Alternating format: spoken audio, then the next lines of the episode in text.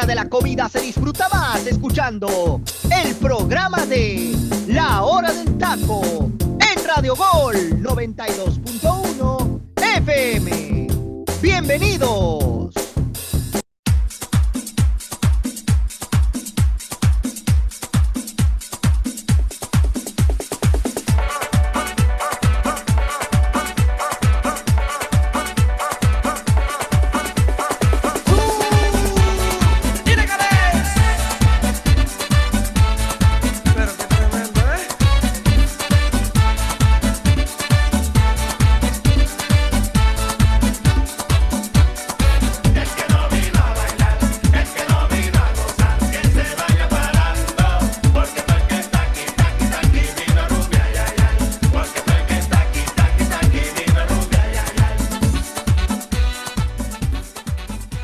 Muy buenas tardes, mi gente, sean bienvenidos a una nueva emisión más de La Hora del Taco en este viernes 5 de noviembre del año del 2021. Muchísimas gracias que nos acompaña como todos los días aquí en la plataforma digital de Radio Gol. Radio Gol la campeona, baje la aplicación que es totalmente gratis para usted.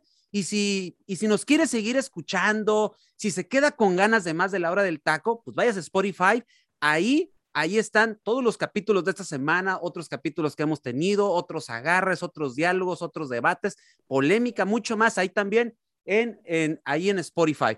Y también síganos en nuestras redes sociales como La Hora del Taco Oficial en Facebook, Twitter, Instagram y pues obviamente denos seguir, denle like a las páginas y todo lo demás para que usted no se pierda todas las publicaciones de La Hora del Taco. Ya fin de semana, bendito sea Dios. Y arrancó la jornada 17, que ahorita lo vamos a platicar más a detalle. Tenemos mucho, pero mucho que platicar. Si hoy no nos alcanza el tiempo, le invitamos a que mañana nos siga en el Facebook Live de La Hora del Taco Sabatino. Nos estaremos mi estimado José Luis, Freddy y su servidor, y no sé qué otro bicho de aquí se vaya a acercar con nosotros mañana para poder estar ahí en el Facebook Live. Yo creo que le vamos a decir al Ziploc, porque el Ziploc siempre está ahí. El Ziploc, por si usted no sabe, es la mascota de José Luis, que siempre lo carga con él. Siempre trae su mochilita así muy bonita, ahí trae al Ziploc, y es el que nos acompaña siempre también, es la mascota. Míralo, ahí anda el Ziploc, usted no lo ve, es un perro muy educado que casi no ladra. Bueno, ya le presentamos hasta la mascota de José Luis. Bueno, antes de iniciar el programa del día de hoy, agradecerle el patrocinio a Instabet MX. Regístrate con el código TACO para obtener $500 gratis sin depósito para comenzar a apostar sin riesgo, o utiliza el código TACO 100 para duplicar un primer depósito a partir de $500. Y ahorita es el momento, señores, puesto que la Liga MX va a cerrar a todo vapor, ¿eh? Si usted vio puras petardeces en el inicio de la Liga MX, al final, esto se está poniendo sabroso. Pero bueno, vamos a arrancar, compañeros, porque tenemos mucho de qué platicar y empezamos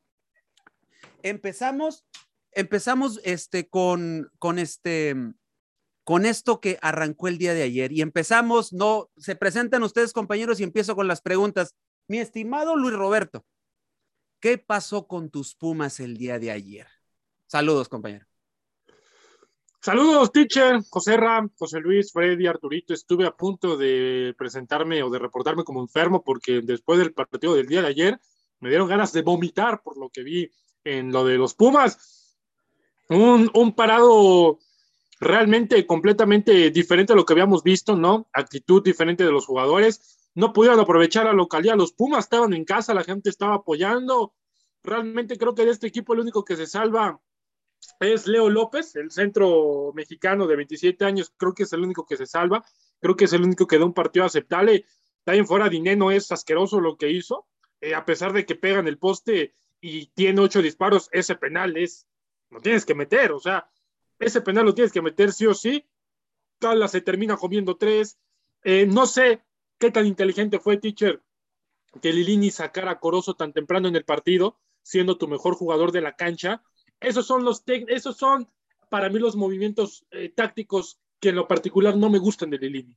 No es la primera vez que lo hace cuando sacas a tu mejor jugador que tienes en los últimos partidos. Creo que para empezar ni siquiera tuviste que haberlo sacado, ¿no? Está bueno de que no estaba teniendo un partido bueno, pero realmente de los Pumas nadie lo tuvo, a excepción de López. pero lo sacas y realmente creo que se te va mucha parte en ofensiva en ese jugador. Y de ahí en fuera, teacher, pues creo que el Santos le termina dando un golpe de realidad a los Pumas, ¿no? Que todavía no están muertos, cabe mencionarlo, todavía no están muertos, tienen posibilidades todavía de meterse, aunque usted no lo crea, pero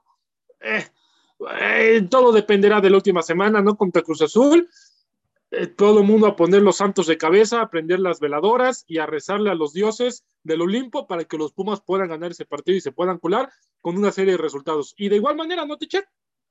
Ya dejando un tantito de los Pumas, voy a estarles ahí junto con José Luis aportando algunos momios ahorita en el programa, ¿no? Hay mucha actividad, fútbol, hay fútbol americano, hay pelea al Canelo mañana, pero sí, teacher, lo de los Pumas, lamentable. Así es, ahorita que comentaste eso, ahorita tú y mi estimado José Luis, ahorita que tenemos ya el cierre del torneo en su fase regular, pues obviamente les voy a pedir los momios, a ver los picks, a ver cómo andan, obviamente cortesía de Instabet MX, y agradecer a Instabet el placer de su patrocinio aquí en el proyecto de La Hora de Taco, aquí a través de Radio Gol. Mi estimado Freddy, bien dijo Luis Roberto, todos los Pumas dependen de sí mismos, pero ¿podrán tener la capacidad para sacar el resultado ante otro equipo desesperado como lo es Cruz Azul? Mi estimado Freddy, bienvenido a La Hora del Taco. ¿Qué tal, teacher? Muy buenas tardes. Pues mira, la realidad es que Pumas, de que tiene posibilidades. Enfrenta a un Cruz Azul que también viene golpeado después de haber perdido en el Azteca con León, ¿no? Ahora juega de local nuevamente ante este equipo de Cruz Azul que también tiene esas aspiraciones por calificar de manera directa, ¿no? A reserva de lo que suceda con León, también frente al conjunto de Necaxa. Creo que Pumas tiene que arriesgar todo por el todo. Me parece que lo de ayer, uno de los errores que yo le vi a Lilini es el tema de haber arrancado con Washington Corozo, tomando en cuenta que el mismo jugador había manifestado que él se sentía más cómodo jugando ya en el segundo tiempo por el tema de la altura, ¿no? Que él todavía se sentía un tanto afectado.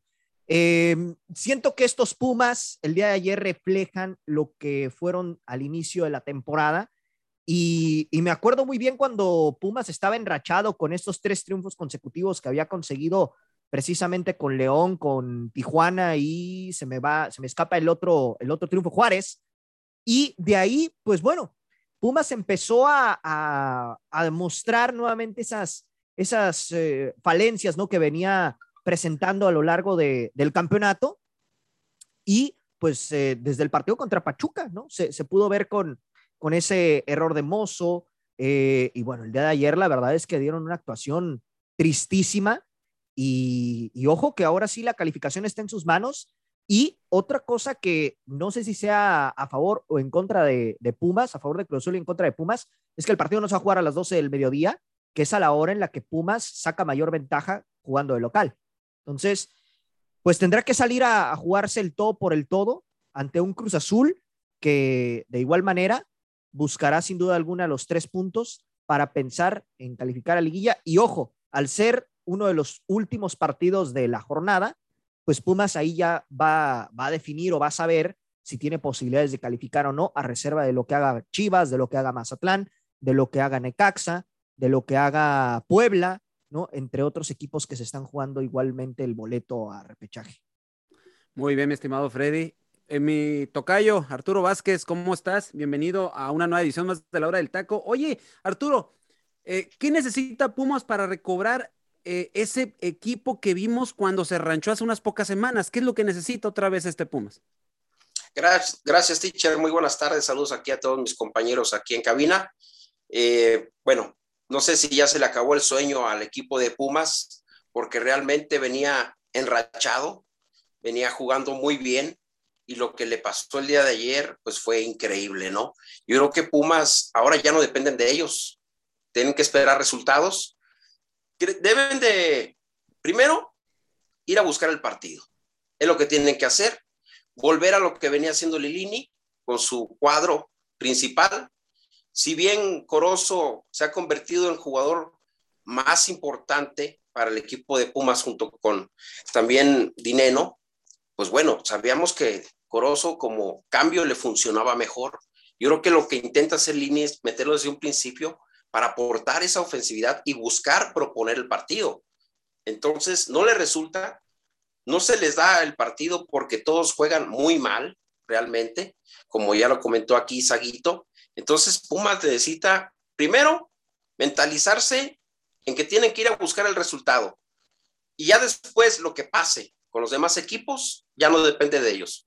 Pero sí, va a ser muy difícil porque este golpe que acaban de recibir en su cancha, con su gente, es muy, muy doloroso para la afición, para el equipo, y es un golpe de realidad también, porque si bien había sacado resultados Pumas jugando bien, pues también pueden llegar a tener un mal momento, ¿no?, de partido.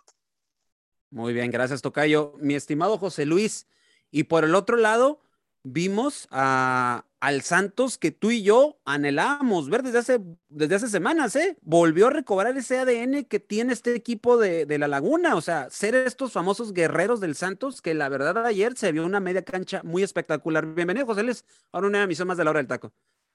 Primero que nada, muchas gracias, teacher, un gusto estar aquí con ustedes en otra emisión más de La Hora del Taco, como bien lo mencionas, junto a mis compañeros. Miré brevemente con esto, la efectividad, la máquina del medio campo que tiene el equipo de Santos se restableció, se activó, creo que en el momento más importante de la dicha liga del fútbol mexicano. Lo hemos platicado muchísimo, las primeras 10 jornadas del fútbol mexicano vienen siendo una tipo de pretemporada y ya siempre la mejor manera de iniciar la fiesta grande del fútbol mexicano es terminando de la mejor manera los últimos partidos de la dicha liga. Santos lo está haciendo muy bien. Y lo más sorprendente es de que Santos, siendo uno de los peores visitantes en los últimos años, le logra meter 3 goles de una manera espectacular, incluyendo que pudo haberle metido 2 a 3, 4 más. Es que, la verdad, Santos jugó de una manera como nos representaba la temporada pasada, pero jugando el local. Sorprende mucho los movimientos que tenía en el terreno de juego. El mismo Diego Valdés, que Diego Valdés es un jugadorazo, desde que estaba en el Monarcas Morelia, demostraba ser ese futbolista diferente, un 10 nato lo del futbolista chileno, Gorriarán recuperando, generando, haciendo todo lo que caracteriza al futbolista uruguayo. Creo, teacher y compañeros, es la mejor versión que le hemos visto a Gorriarán en esta presente temporada. Nos hace recordar esa buena etapa de por qué estuvo en el 11 inicial de la temporada pasada. Y creo que lo más importante para Santos, fuera de estos 2 mediocampistas que ya mostraban un poco de ritmo al paso de las jornadas, es el regreso del Mudo Aguirre. ¿Cómo participó el Mudo Aguirre en todas las jugadas de gol del equipo santista? Le va a hacer mucho bien a este equipo de La Laguna recuperar un killer como es el Mudo Aguirre. Lo estuvimos platicando, que después de los Juegos Olímpicos había sido un declive de su calidad, porque oportunidad le estaba dando el técnico Almada, pero no estaba respondiendo de la mejor manera. Poco a poco, Mudo Aguirre se ha hecho un futbolista más funcional. ¿Qué significa? Que no solamente puede aportar con goles, sino en el apoyo en ese apoyo de generación de juego con sus compañeros, lo ha ayudado y lo ha caracterizado como ser un buen delantero de este mismo club. Y poco a poco, Ticharé, incluyendo a otros futbolistas del equipo santista, fuera de estos 3 que acabo de mencionar, un partido redondo para el equipo de La Laguna. Y creo que la mejor manera que pueden cerrar el torneo es finiquitando un triunfo en casa contra el Atlético San Luis, ya sea en la jornada 17. Y agrego a todo eso que acabas de comentar, José Luis, que yo siento más seguro este Santos con el regreso de Acevedo. Eso iba a comentar, Ticho. Fue fundamental. Acevedo les da una seguridad a este equipo. Para mí fue el mejor partido, el mejor jugador del partido, ¿eh? Saguito, Diego Valdés dijo a toda la defensiva y a todo el medio campo. Lo de Diego Valdés es monstruoso. Como un futbolista que no estaba caracterizado por ser un cabeceador nato, le hace 2 golazos de gran calidad de cabeza, a uno de los mejores porteros del fútbol mexicano, ¿eh? Porque Talavera, quieran o no, esto es un golpe de realidad para Pumas. Los resultados que se habían dado de 1-0, 2-1, sabíamos que era porque tenían a Talavera en 100% de su nivel futbolístico. Hoy en día, la verdad, lo que pasó el día de ayer en el estadio universitario, nos dimos cuenta que Talavera no depende de sí mismo, depende de una cantidad de compañeros en el equipo de los Pumas que realmente no le ayuda a sacar esto. Una defensa sólida. Talavera no puede hacer todo, lamentablemente. Sí. Y Acevedo, bien lo puntualiza el teacher y mis compañeros, el regreso de Acevedo, que no fue tan fundamental fuera del penal que le tapa a Dineno. Pero la qué confianza le da al equipo. La confianza que ves en la línea de cuatro. La línea de cuatro bien parejita, diciendo, oye, tienes que hacer esta mal. Y se miraban los señalamientos del mismo portero santista, cómo cada uno ya estaba identificado con lo que tenía que hacer en el terreno de juego. Es algo que realmente resalta, y lo hemos mencionado, todos aquí concordamos, que es el futuro de la selección mexicana, sin ninguna duda, por este tipo de cualidades. Así es. Mi estimado José Ramón, bienvenido una vez más a La Hora del Taco, y gracias por prestar el micrófono de nueva cuenta. Tú fuiste de los que he estado diciendo que Pumas no califica. Sí. ¿Sigues en la misma o piensas tú que Pumas se va a alcanzar a meter el repechaje y rascándole algo en el siguiente partido? Híjole, es que ya la veo complicado, teacher. Ya veo muy complicado que Pumas se meta a repechaje por la situación que ya no dependen tantos de ellos mismos, dependen de otros resultados. Pumas sabía que este era el partido importante con Santos. Pumas sabía que tenía que dar el mejor partido con Santos, porque con Cruz Azul, pues también ya él sabía que con Cruz Azul tenía que llegar y también ganar. Pero dependían de ellos mismos con estos dos partidos. Si ganaban estos dos partidos, se metían a repechaje. La verdad es que Pumas me desilusionó por completo. La actuación de Mozo, para mí quedó mucho a deber Mozo, tuvo ahí errores puntuales también, y pues el centro delantero Dinegol no anduvo al 100% como lo venía mostrando, y lo de Santos, teacher, yo me quedo sorprendido con Gorriarán, teacher. ¿Qué partido dio Gorriarán, eh? Madre mía, acaba de despertar en un momento impresionante lo de Gorriarán, y pues Santos ahí va poco a poquito, no me atrevo a decir que va a hacer cosas importantes en lo que viene del torneo, pero sí hay que tenerle cuidado a este Santos, teacher, sobre todo porque ya regresó su portero, y con Acevedo el Santos es otro, teacher, su defensa es otra, porque se sienten muy seguros. Se sienten demasiado seguros con Acevedo, lo que te da un portero que tiene liderazgo, lo que no tiene la HUD. O sea, yo estuve notando mucho a Acevedo y les estaba hablando constantemente a sus centrales, lo que la HUD cuando estuvo, pues no tiene eso, ¿no? De estarle hablando a los centrales para acomodarlos. Entonces, este liderazgo que tiene Acevedo, pues es impresionante y va a ayudar mucho a Santos, en lo que viene del torneo. Va a ser pieza fundamental. La técnica que utilizó Acevedo en el disparo, si no me equivoco, de Washington Corozo, me parece que fue el que le sacó el disparo. La técnica que utilizó Acevedo es muy buena, porque le venía ya el rebote y él rápido utiliza el cuerpo, echa el cuerpo hacia adelante, y una técnica muy buena la que utiliza Acevedo. Te das cuenta de las condiciones que tiene este portero, que son extraordinarias, la verdad, teacher. Cuidado con Santos, teacher. Otra cosa que sería bueno que puntualizáramos junto a mis compañeros es de que el problema aquí no es de que Santos haya sido tan dominante en este partido. Le juega de una manera espectacular en el universitario, pero los dos tienen 5 tiros al arco por parejo. Sí, correcto. El problema aquí es la efectividad que sí tiene el equipo lagunero, cosa que no puede concretar el equipo de Pumas. Correcto. Así es. Bueno, así a rajatabla. Bueno, José Ramón ya dijo que no califica Pumas. Freddy, deja de estar texteando en ese teléfono y dinos. Estás laborando, hermano, estás laborando. Y dinos, ¿califica Pumas? ¿Sí o no? Ay. ¿Sí o no? Sí. Tocayo. Sí califica. Tocayo. No creo. Tendrían que darse muchas combinaciones. Hasta el empate le hubiera convenido el Pumas. Todavía con el empate estaría ahí todavía moviéndose la colita, pero no, ya con esta derrota yo creo que el sueño se les está acabando. No están todavía eliminados, pero no creo, porque hay otros equipos que están arriba y era el partido clave el que jugaron el día de ayer. Y no creo que califique Pumas. José Luis. No te enojes conmigo, Saguito, pero no califica tus Pumas. Sí, no. Saguito, quitándote la camiseta, que yo creo que para este momento va a ser muy imposible. ¿Califican tus Pumas?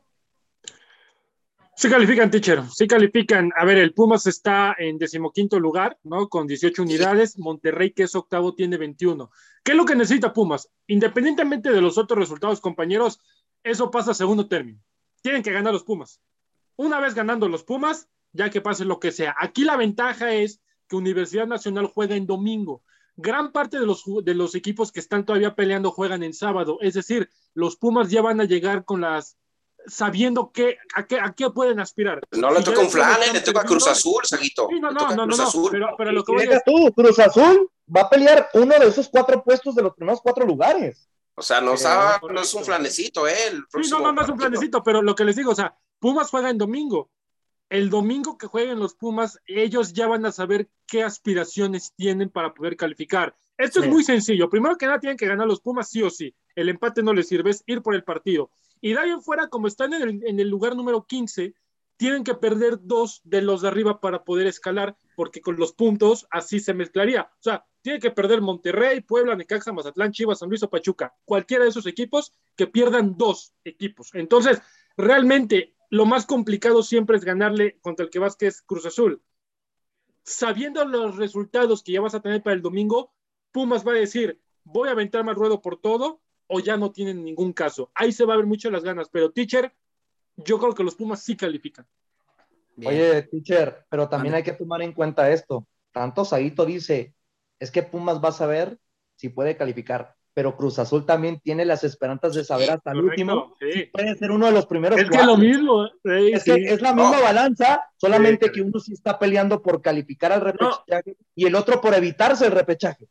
No, mira, te voy a poner un ejemplo yo, Saguito. Por el partido Mazatlán-Chivas. Uno de esos 2 equipos empatando hasta esos 2 equipos. Exacto. Si Pumas ganara, pero fíjate, si Pumas ganara, no le alcanza por diferencia de goles, que tiene más 6. No le alcanza Mazatlán. A ver, tranquilos. Ahorita José Luis trae ahí una serie de números que es a donde quiero llegar ahorita. Ahorita es lo que quiero llegar ahí, o sea, no se calienten manteca, que este bistec todavía no es de ustedes. A ver, ¿habló de bistec, teacher? Ya sabía yo. No, por eso te tapas, mi estimado. Ya quiere comer. Bueno, vamos al partido que también se suscitó el día de ayer, en un partido donde hubo 70 minutos, escuchen bien, 70 minutos sin ningún tiro al arco.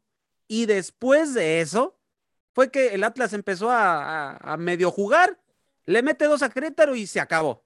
Y confirmamos que Querétaro pasa, ahora sí, ya oficialmente, con el otro muerto que es Xolos. ¿Ok? Entonces, que ahí van agarraditos de la mano. Los hermanos, agarraditos de la mano. Por eso te digo, ahí van agarraditos de la mano. Bueno, yo no sé qué va a pasar con esos equipos, en fin, no, ahorita no nos interesa eso, pero Atlas. Este Atlas... que acaba de amarrar el segundo lugar. Sí. Saguito, realmente este Atlas es un equipo competitivo, porque dice el Hueso Reyes que ellos están y que entran en la onda de los favoritos para levantar el título en este torneo. Ellos se dicen listos para levantar el título en diciembre. ¿Atlas le alcanzará en serio a ser contendiente al título? Sí, teacher, sí. Aquí tal vez unos me pinten de loco. Yo en un workspace, ahí está Freddy testigo, yo daba al Atlas, inclusive llegando a la final del fútbol mexicano, porque a ver, realmente el Atlas tiene jugadores y este técnico, el Cocca, Diego Cocca ha encontrado la manera de alguna u otra manera ha encontrado la forma de hacer jugar bien a este Atlas. Y a ver, teacher, compañeros, ¿qué equipo ha sido regular todo el torneo? Ninguno. El América apenas también ya está perdiendo partidos. O sea, no hay ningún equipo de fútbol mexicano que realmente se haya visto completamente dominante a lo largo de toda la temporada. ¿A qué voy con todo esto? El equipo del Atlas es un equipo que te da, que tiene poder ofensivo, que sabe a lo que juega, y es un equipo que ya cumplió. ¿Por qué? Porque el Atlas nadie esperaba nada de ellos. Y calificar en segundo lugar y meterse a una liguilla, realmente, al Atlas lo puede decir, mira, nosotros ya clasificamos como segundo directo a la liguilla, nosotros ya cumplimos. Es como el Puebla la temporada pasada. nadie le va a recriminar nada al Atlas. No es el América, no es Cruz Azul, que tiene la presión por encima. El Atlas va a jugar un poquito más libre y los equipos así son peligrosos, y sobre todo los que tienen punch. A mí lo del Atlas me ha gustado mucho, sobre todo por ahí de la mitad de temporada, ¿no? Cuando le ganaron al Monterrey, después le ganaron a Necaxa, después le ganaron a León y después vienen a perder contra el Puebla. Por eso les digo, este torneo es muy irregular, pero realmente, teacher, yo sí creo que el Atlas es peligroso para poder llegar a la final del fútbol mexicano. Ojo, no estoy diciendo que va a ser campeón y demás, pero realmente este equipo sí tiene los argumentos, diría José Ramón, para poder hacer cosas importantes. A ver, yo, desde el técnico que es Diego Cocca, es un técnico muy bueno, para mí es uno de los mejores que tenemos actualmente en el fútbol mexicano, ha encontrado la manera con este Atlas, con lo que tiene, hacerlo jugar bien. ¡Ay! Julio Furch, Quiñones, esta línea que maneja normalmente, muy rara, ¿no? Pero pues, línea de 5 defensivos, son buenos, en la mitad del campo con Aldo Rocha, o sea, realmente tienes jugadores importantes en el Atlas, y cuidado con el Atlas. Yo de verdad, me hace ilusión este Atlas, porque siento que pueden hacer cosas importantes esta temporada, ¿eh? Ay, no, Dios mío. José Ra, ya que el comentario hizo feliz al tocayo, es lo único que puedo decir. Sí, el tocayo ya quitó su banderín de Chivas, ya está poniendo el rojinegro, nomás con ese comentario. Oye, José Ramón, ¿coincides o difieres con Saguit? No, difiero, teacher, completamente. No, es que lo que dice, que me sorprende lo que dice mi compañero. Por no decirte otra cosa, hermano, pueden escucharme niños y así, entonces tengo que guardar respeto un poco, lo he aprendido. Entonces, no, Cocca, ¿cómo puede ser uno de los mejores técnicos del fútbol mexicano? No me vengas con esa, Saguita, por favor, hermano. A ver, dije actualmente, de los últimos dos torneos, creo que ha hecho cosas importantes. Ha sido un desastre, hermano. Cocca apenas va a despertar. A ver, ha venido despertando apenas, ¿eh? Ha venido despertando apenas. Pero por eso estoy diciendo actualmente, no estoy diciendo las últimas 5 temporadas. No ha sido el gran técnico así de ¡ay, qué maravilla es Cocca! No. Se ha achicado. Se ha achicado en partidos importantes, ¿eh? No, por favor, ¿cómo es posible que digas que es lamentable cuando tiene al Atlas en segundo lugar? Ay, hermano, le dieron muchas oportunidades a Cocca y ya está despertando, qué bueno. Pero oye, bueno, eso creo que lo tendrías que aplaudir, ¿no? Porque tanto nos quejamos de la continuidad en el famoso fútbol mexicano. Y vean dónde lo tiene, a Cocca se le están dando.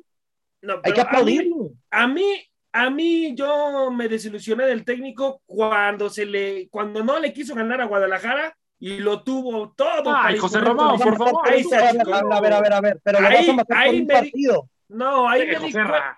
Ahí me di cuenta que no está hecho para hacer cosas grandes este técnico, ¿eh? No, oye, por favor. Si dices que Saguito estás fumado, tú también estás muy fumado, hermano. No. Saguito debe estar fumado por incluirlo en los mejores técnicos y tú por decir tipo de babosadas, pero hay que tomar en cuenta, muchos dicen, tanto alababas a Puebla la temporada pasada. Correcto. Puebla terminó cuarto, mijo, ¿eh?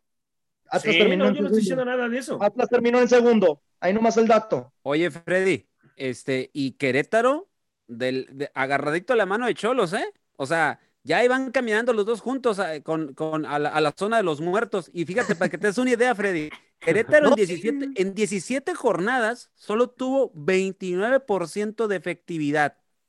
O sea, sí. Así no compites, creo que ni en Liga de Expansión, ¿eh? Tú sabes eso, Freddy. Entonces, ¿quién estará peor? ¿Tu Xolos o el Querétaro?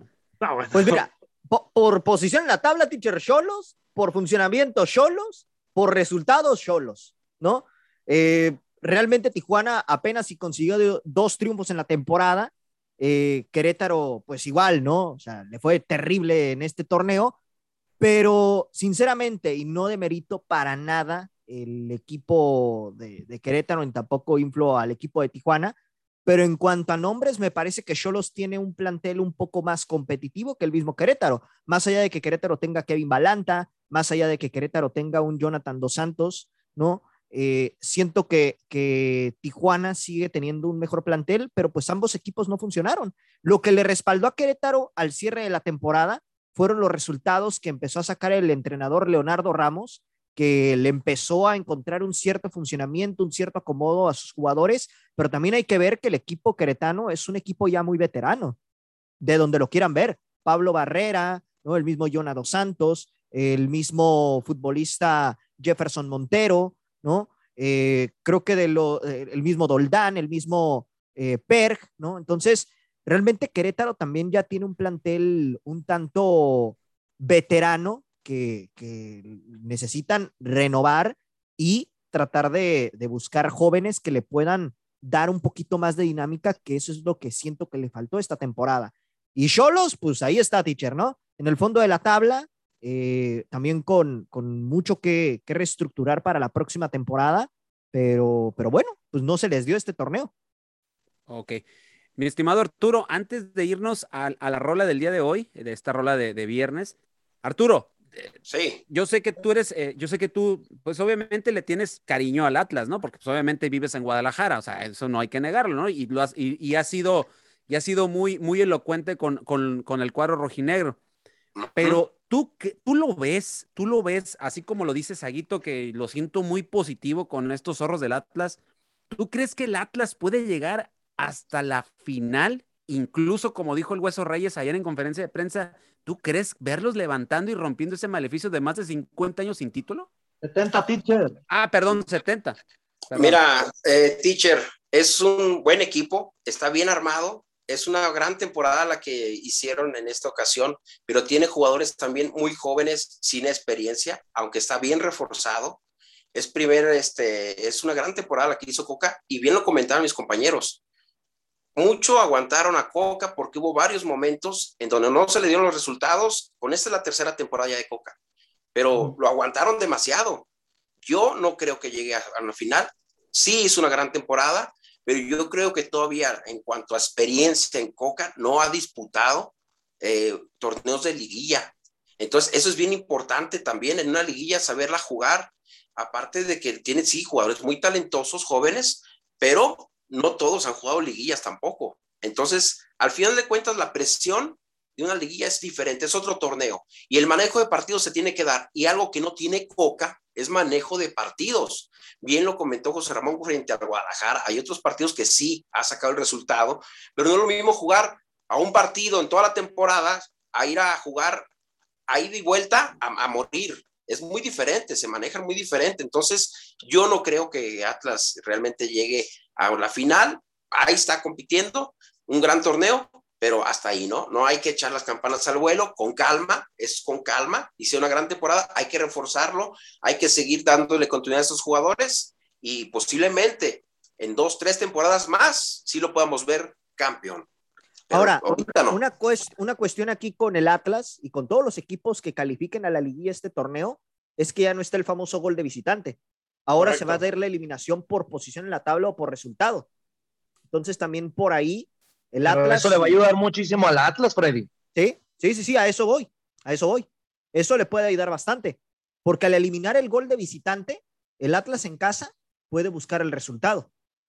Perfecto. Bueno, mi Freddy, mándanos a rola. Llegó el momento musical y para que descanse un poquito de aquí de nosotros y que se deleite comiéndose un taquito, comiéndose su tostada, su pozolito, su menudo, no sé, lo que estoy ahorita disfrutando, obviamente con un refresquito, con un agua de sabor o por qué no, con una chela, ya es fin de semana. Vámonos a rola, mi Freddy, y regresamos. Esto es La Hora de Taco aquí en Radio Gol.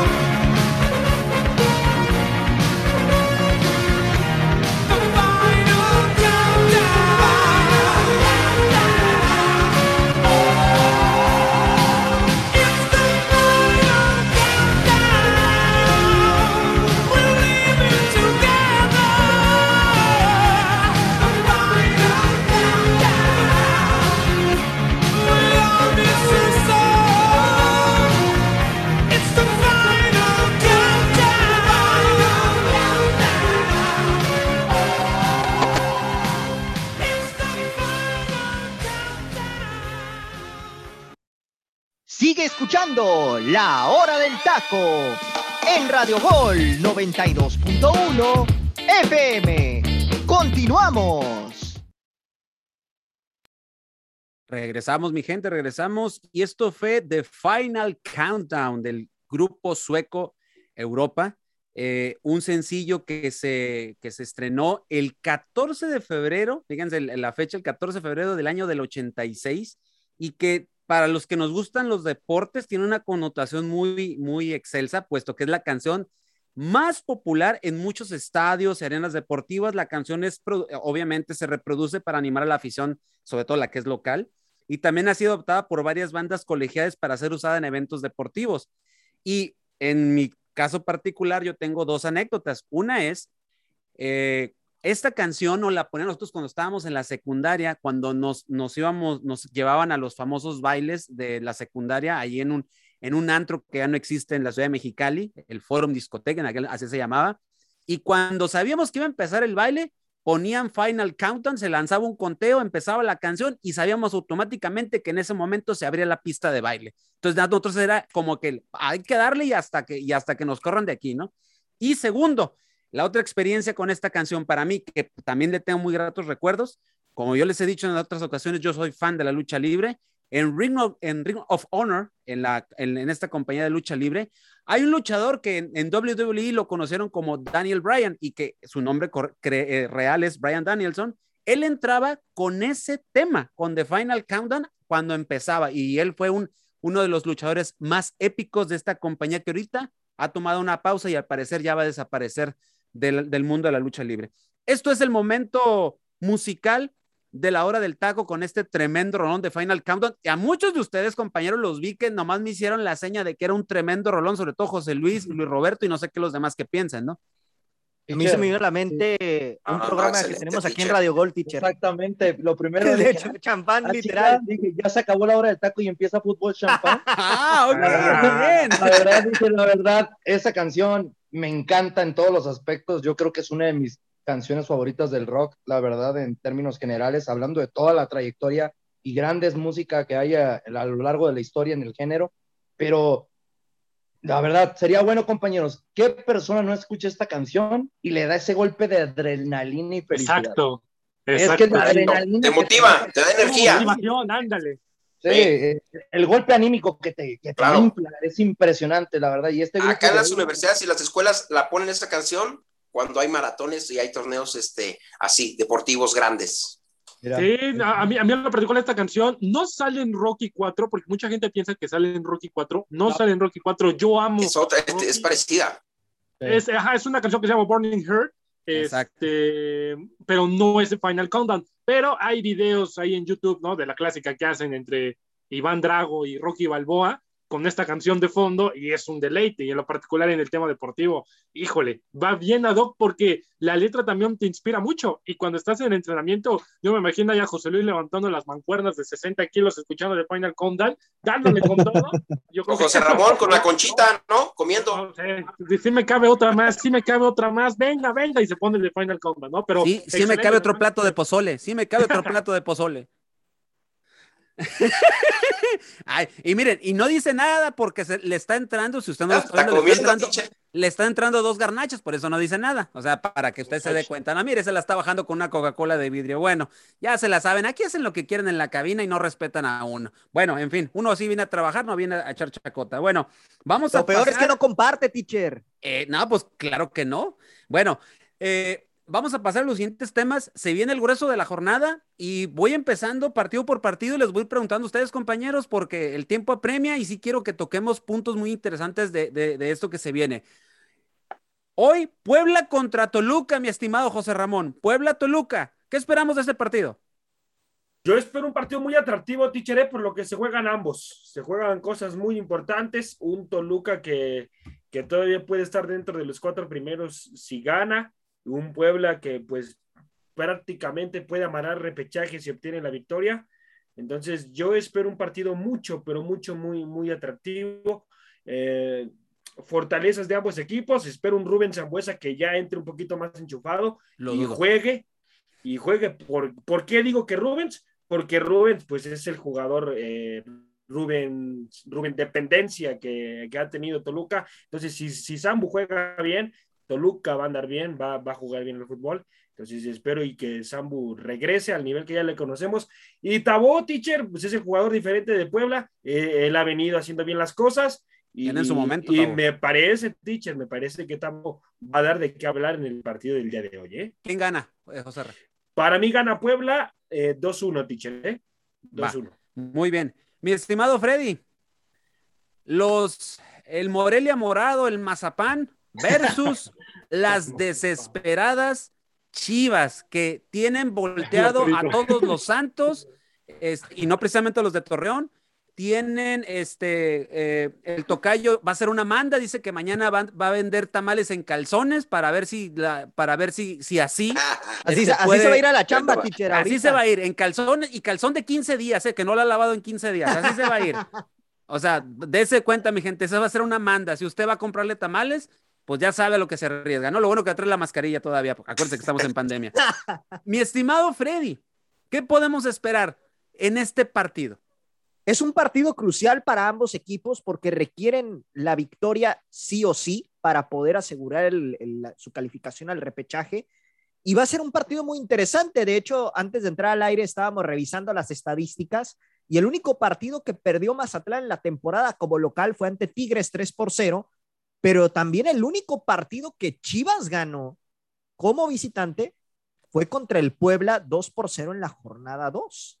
Entonces, la verdad es que es un partido en el que en el papel Mazatlán sale como favorito. Guadalajara ahora sí depende de sí mismo para poder entrar al repechaje, ¿no? Ganando realmente pues ya lo estaría amarrando, a reserva de lo que pase con Necaxa o de lo que suceda también con el mismo Puebla, ¿no? Que juega más tarde. Y, no, primero juega el Puebla y luego Mazatlán. Hay una disculpa. Y pues bueno, a partir de ese tema, pues ahora sí que ambos equipos tienen en sus manos el resultado. La verdad, yo siento que se lo va a terminar llevando el Mazatlán por las estadísticas. Muy bien, ya acaba de decir Freddy, así que Mazatlán, a lo mejor por ahí un dejo de esperanza, ya ves cómo es desalado Arturo, el Freddy, entonces... Sí, si quieres digo Chivas, Arturo, salando, no hay bronca, estás hablando al Mazatlán, al Mazatlán. Puedo decir Chivas si quieres. Ok, perfecto. Mi estimado tocayo, también hay, ya en la jornada del sábado vemos un León que dio la campanada a mitad de semana y que le gana bien a Cruz Azul, frente a un Necaxa que la verdad Necaxa viene cerrando bien el torneo de la mano de Pablo Guedes. Sí, yo creo que van a ser partidos cerrados, teacher. Yo no creo que haya partidos espectaculares donde salgan los equipos a desbordarse. León, sabemos de su potencial ofensivo y lo acabamos de ver ahora frente al equipo de Cruz Azul. Le hizo un gran partido, tenían no sé cuántos años, por ahí tenían el dato Freddy, de que no le ganaban el Azteca al equipo de Cruz Azul. Entonces viene muy bien el equipo de León. Yo creo que si te pones a ver Meneses, Mena, tienen Ávila. Jugadores, sí, entonces tiene jugadores realmente muy ofensivos que acoplándose, bueno, son jugadores muy talentosos, y la verdad es que yo creo que León es el favorito. Necaxa sí, aunque levantó con Guede, pero aún así yo veo favorito a León, porque León está ahí metido en los primeros 4 lugares y no va a querer soltar esa posición ni dar ventajas. Yo creo que va a ser un partido complicado, trabado, pero es favorito para mí el equipo de León y se lo va a llevar el partido. Y nomás un dato rápido, teacher, un dato rápido del partido de Mazatlán de Chivas. Con Michele Año, el porcentaje de michelianos es del 27% solamente, ¿eh? Así que yo tampoco no le veo muchas posibilidades al Guadalajara. Okay, perfecto. Ahora, compañeros, León de local no juega tan bien, ¿eh? Ahí nomás se los dejo. Mejor agarra el teléfono para que no nos interrumpa. Estoy revisando las estadísticas, teacher. ¿Qué pasó? A ver, cuando las tienes que revisar, no las revisas, mi estimado. No, es que es en serio. León en esta temporada de local no ha sacado resultados. Y Necaxa, ahorita que acaba de ser tomado por Pablo Guede, ha empezado a sacar resultados positivos, y su último partido como visitante, que fue contra los Rayados del Monterrey, lo ganó 1-0. Entonces, tampoco descartemos que Necaxa pueda sacar el resultado mañana en el Nou Camp, ¿eh? Pero a ver, León, Freddy, León... ¿no compares un equipo alternativo de Monterrey con un equipo... No, claro, no, eso sí lo entiendo, hermano. Así es. Pero aún así el Necaxa ha mostrado mejoría. O sea, que no nos sorprenda si el Necaxa termina pegándole al equipo de León en casa. Pero ¿a poco crees que se va a ganar Necaxa? No, a ver. Es que no lo puedes descartar, Tocayo. No lo puedes descartar. Necaxa depende de sí mismo para mantenerse. Correcto. Así es. No, y sí ha tenido mejoría con Pablo Guedes, ¿eh? Sí. Por eso lo comenté. Sí, claro. Bueno, yo no creo que le ganen a León, ¿eh? Ok, vamos con el siguiente partido, compañeros, y voy contigo, Saguito.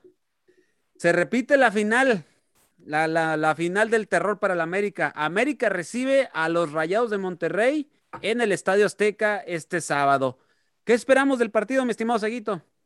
Esperamos, teacher, un partido muy cerrado, muy, muy competitivo, sobre todo en mitad de campo. Y yo creo que a la América de Solari no se la aplican dos veces, no lo clarean dos veces. Es en el Estadio Azteca, es muy complicado irse a meter a esa cancha y ganar. Realmente para el América este partido le es irrelevante porque gane o pierda, gane 10-0, pierda 10-0, no significa absolutamente nada. Pero en el club del América y en las entrañas del nido, estos partidos se tienen que ganar, aunque estén ya calificados, y sobre todo por la presión que tiene Solari de no ganar en los últimos partidos. Entonces, yo creo, teacher, que para ganar confianza y demás, América va a salir a buscar el partido sí o sí, para encontrar otra vez esa senda del triunfo. Entonces, yo creo que el América lo gana por la mínima, pero creo que lo termina ganando, ¿eh? No creo que el Monterrey vuelva a ser la trastabillada, con toda honestidad lo digo, y curiosamente, ¿no? Ahí en Instabet rápidamente, el favorito es el América, más 116 y más 240 el Monterrey, el favorito es el América, por cada 100 que usted le meta,